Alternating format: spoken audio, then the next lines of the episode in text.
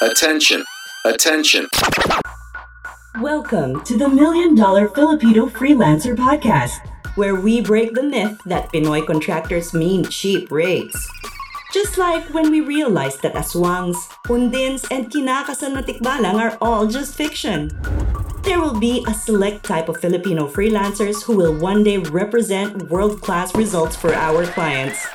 Hosted by Neil Reichel, a Pinoy freelancer, agency owner, and entrepreneur who has seen it again and again that charging what you're worth is not about your race or heritage. It's all about the value you deliver and finding out what our clients really need. This is not for you if pabebe ka, nana feelings mo, and pa-victim ka. If you want to know the working strategies on how not to be purita and position yourself during conversations where you don't need to explain what you charge, then we invite you to subscribe and watch out for our weekly episodes. Follow Neil Reichel on Facebook and Instagram. Always remember, being purita is a choice, but only if you don't make business sense. Oh, let's start. Let's go.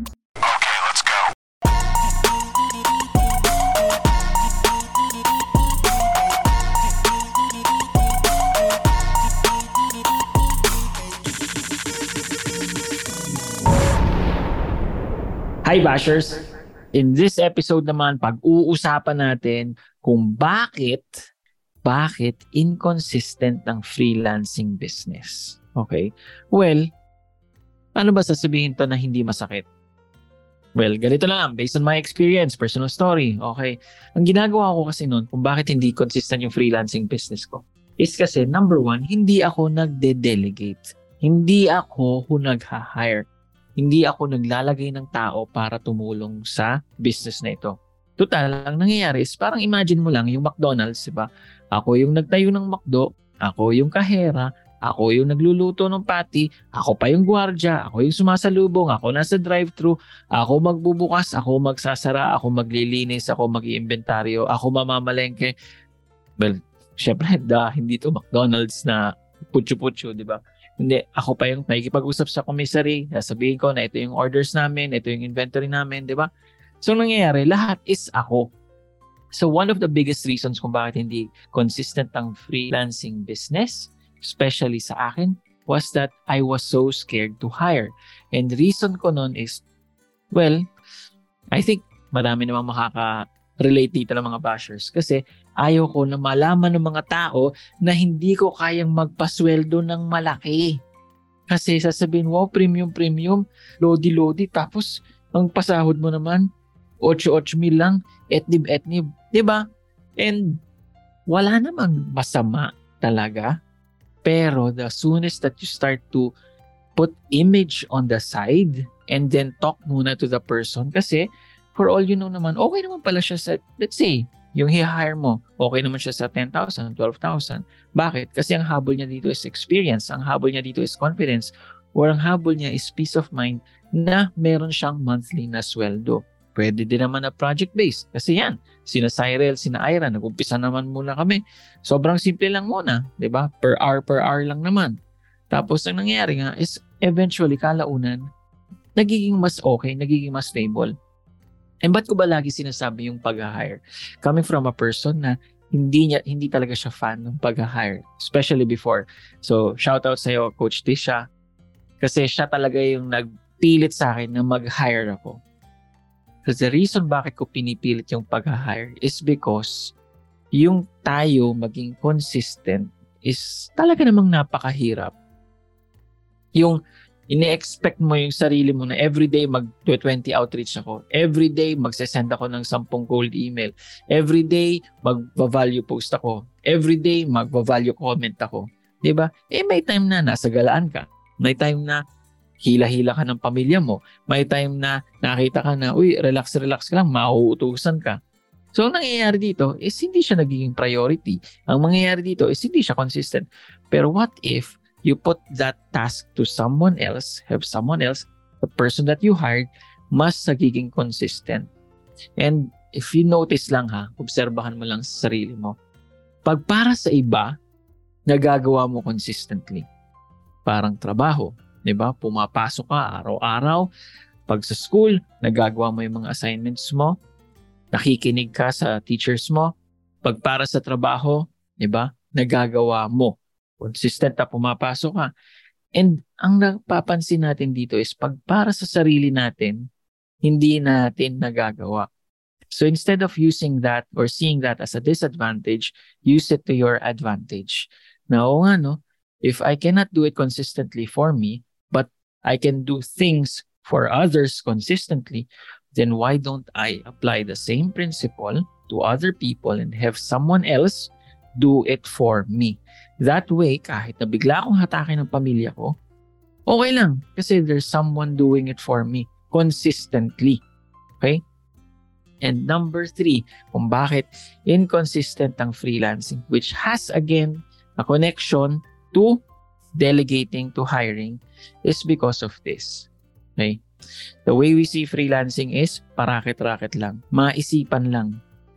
Di ba? Maisipan lang, sige, makahanap ng client. Ay, medyo wala na kami pera ngayon. Ay, kailangan pala namin ng extra pang 30,000 para sa 7th birthday nung anak natin. Ay, kukulangin pala pa kami ng panghulog ng kotse next month.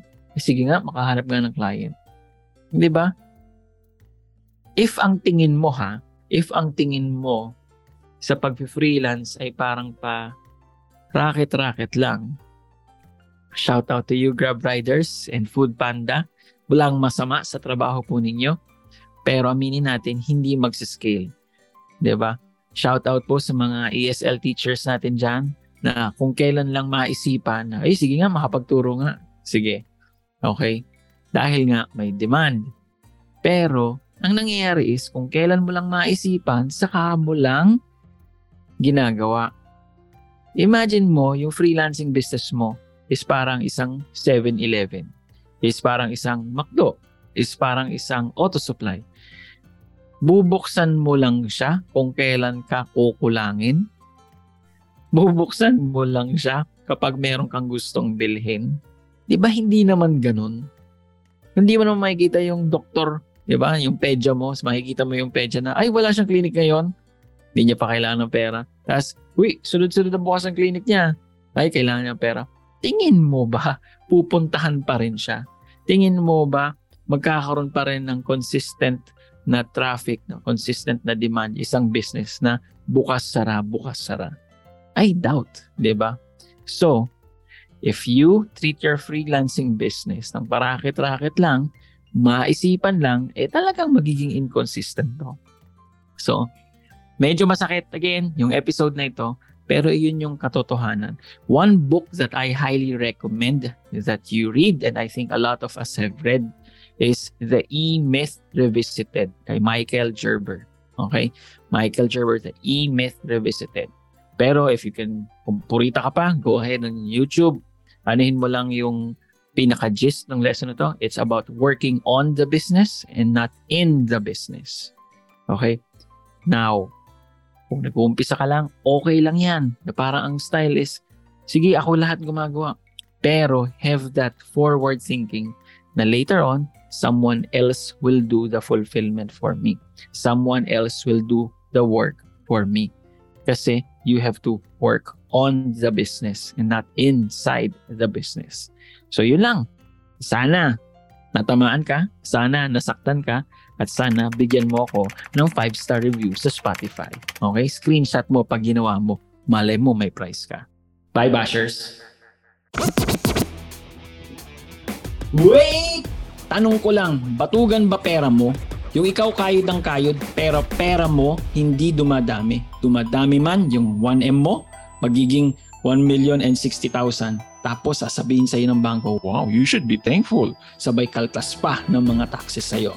If this is you, check mo how we turned 350,000 pesos into 455,000 pesos. Linis na linis in 12 months using the Lebronify method. And ipong level up ka talaga, check mo also how we turned 750,000 pesos into 1.5 million pesos in 12 months. Again, linis na linis. Walang surcharge, walang extra charge, walang kung ano-anong hidden charge using the Lebronify method.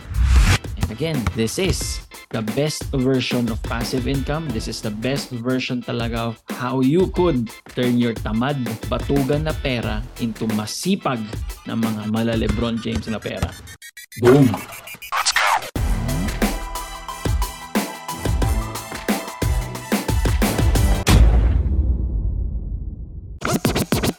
Yon! Congratulations! You have survived another episode of the Million Dollar Filipino Freelancer Podcast. If you want more sabunutan ng feeling session, go download all the other episodes. If talagang hungry ka for more of our content, go to our Facebook group.